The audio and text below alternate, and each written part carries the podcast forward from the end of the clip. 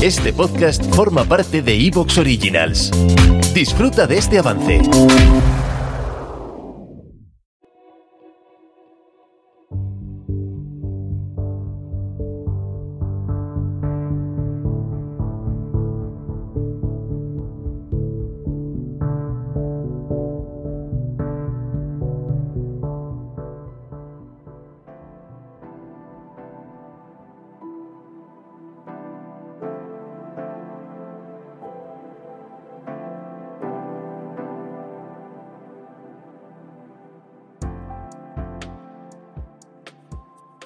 Quería empezar este audio enviándole a Mapi, una querida oyente, deseándole una, una pronta recuperación de sus dolencias, eh, que estuvo hospitalizada, y quería enviarle desde aquí pues un abrazo cariñoso, deseándole lo mejor. También quería contestarle a otra oyente, Esther, sobre una pregunta que me hacía sobre las pérdidas, los seres humanos, las pérdidas que sentimos, pérdidas humanas de seres queridos. Esa situación tan difícil, sobre todo cuando se pierde la vida de una persona no por una enfermedad de largo tiempo, sino pues por algún accidente o alguna situación, y una persona que está en plena en plenitud de vida, pues de repente pierde su vida. Sobre esto es difícil hablar, porque creo que cada persona lo vive de una manera. Hay algo que es evidente, que yo lo digo siempre, y creo que es evidente, creo que no tiene vuelta de hoja eso. La vida es nacer y después es morir a cualquier edad por cualquier razón. Y esto es algo que no se puede discutir. No entendemos el porqué, o quizá no tiene un porqué. Simplemente la vida es así. ¿Qué ocurre? Que en nuestra educación nunca nos, educa- nos educamos sobre cómo es la vida. Nos educamos sobre cómo queremos que sea la vida. ¿Cómo queremos que sea? Pues que cada persona viva de manera saludable, por lo menos hasta que le llegue pues su momento final, a los noventa o a los cien años. Y eso es lo que esperamos. Y cuando a los cien años alguien pierde la vida, incluso podemos sentir sorpresa o que no lo aceptemos. En nuestra educación eso no está. No está el hecho literal y, y creo que irrebatible que te acabo de mencionar, que, que, que tú naces y que a partir de que el, del momento en el que naces te puedes morir en cualquier momento por cualquier razón. ¿Esto qué haría? Que viviésemos de otra manera si asumiésemos esto.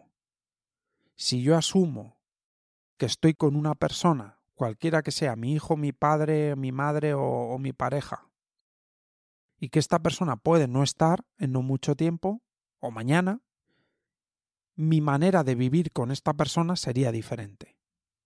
Los momentos que se viven se vivirían de manera diferente. Viviríamos más vivos la vida. Nos puede doler pensar, oye, es que mi pareja, mi hijo, mi padre, yo mismo, podemos morir en cualquier momento por cualquier circunstancia. Y dices, oye, no quiero pensar en eso que me entristece.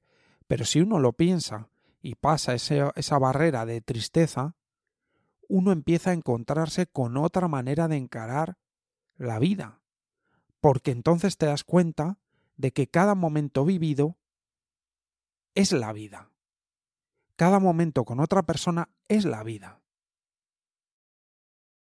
Es asumir que la vida es así. En la vida tenemos que asumir ciertas cosas. En la vida hay cosas que a lo mejor uno quiere que sean de una manera, pero no puede ser. La vida no es así. No quiero respirar. Tienes que respirar. Y una de las cosas que hay que asumir es la muerte y cómo se produce. Eso hay que asumirlo. Y esto sirve tanto para pérdidas futuras como para la pérdida que uno ya ha tenido. Porque uno se puede decir a uno mismo, pues lo que ha pasado ha sido desgraciado, podría no haber pasado si hubiésemos hecho esto o lo otro, pero pasa de manera constante, le pasa a millones de personas. Aunque sea poco habitual, por ejemplo, morir a una edad joven, muchísimos millones de personas mueren jóvenes. Es algo habitual, no podemos decir que sea algo que no ocurre. Es excepcional porque no está muriendo gente joven constantemente, mueren más gente mayor, de más edad. Pero ocurre de manera constante, no es un caso único el mío o el de una persona a la que le haya pasado esto. Esta es la parte razonable para, creo que entender, para relacionarse con, con las pérdidas, con la muerte en general, creo. Asumir que uno va a morir. Pues es que es así. Eso me lleva a querer vivir. A lo mejor un tiempo me agobia el pensarlo o el ser consciente de ello, pero con el tiempo me voy acostumbrando y voy transformando mi visión sobre la muerte para estar a buenas con algo que es inevitable para todo ser humano, sea la edad que sea. Después, ¿cómo enfrentar la pérdida? Creo que es muy personal, va a depender de cada uno. Yo personalmente tengo una sensación que es que las personas que, que mueren solo lo hacen físicamente. Es como que no puedo ver a esas personas ni hablar con ellas, pero en mí no se han muerto. De hecho, tengo una sensación de que la muerte física, pues es eso, es como una separación física. Dices, luego te vas a encontrar, entonces crees que te vas a encontrar a esa persona físicamente. No lo sé, y eso a mí no me importa mucho. No es algo que yo necesite. Ah, vale, uf, sé que me voy a encontrar de nuevo a mis familiares o a las personas que quiero que han fallecido y que he sentido dolor o mucho dolor con su muerte. No sé explicarlo bien, es que están aquí. Están aquí cuando hablo de esas personas. Están aquí cuando las siento. Yo a esas personas las puedo sentir y emocionarme, casi como si estuvieran físicamente. He dejado de sentir pena por algo que le puede pesar mucho a uno, que es sentir pena por lo que estas personas han dejado de vivir. Porque según está diseñada la vida, o según es la vida, creo que lo que uno ha vivido es, es lo que uno ha vivido. Y no creo que a uno le haya faltado por vivir. Creo que lo que uno ha vivido está bien vivido, porque es la vida que uno ha tenido. No creo que sea mejor una vida de ochenta años que una de veinticinco. No lo creo, no sé decirte exactamente el porqué, darte una razón.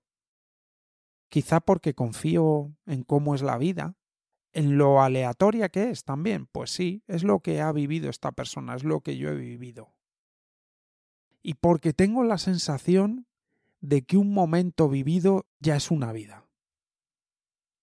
Si has vivido un momento humano, cercano, con una persona que ha muerto, creo que ya se ha vivido una vida con esa persona. Creo que no ha faltado nada. Dice, jo, ¿cuánto le ha faltado a esta persona? No creo que haya faltado. Entonces, mi sensación de fondo es esa, es que no hay una separación real. Es física, quizás es dolorosa. Igual que puede haber una separación dolorosa física con una persona que siga viva y no puedas ver, por razones las que sean. Pero esa es mi sensación de fondo. Que no hay separación, que ya se ha vivido, quien se ha ido ha vivido una vida completa, independientemente de lo que le haya podido faltar de vivir, que no le falta a una persona que vive cien años, le ha faltado mucho por vivir. Oh, podría haber hecho un montón de cosas más. Es que eso yo no creo que sea vivir. Las cosas que hagas en la vida. Yo creo que es vivir algo, un momento humano profundo. Y eso creo que todo el mundo lo ha vivido. Hasta un bebé ha tenido un momento al agarrar la, el, con su manita el dedo de, de, de su madre, de su padre. Yo ya creo que eso es la vida. Y yo creo que, creo que no hay tanta oscuridad en la muerte como creemos, como parece. pero también es una sensación muy personal. Esto es lo que me ha surgido decir. Te mando un abrazo grande, Esther, y un abrazo muy grande a todas las personas que en algún momento han perdido a alguien por el camino. Pero lo único que te puedo decir desde ese abrazo es que creo que, que las personas en nuestro corazón no mueren nunca.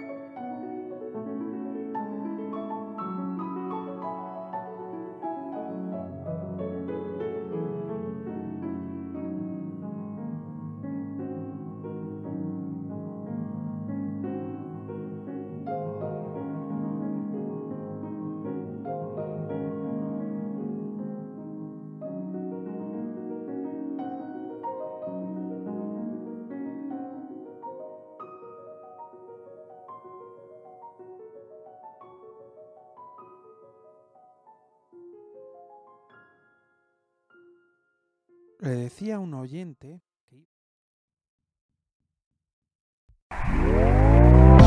¿Te está gustando lo que escuchas? Este podcast forma parte de iVoox Originals y puedes escucharlo completo y gratis desde la aplicación de iVoox. Instálala desde tu store y suscríbete a él para no perderte ningún episodio.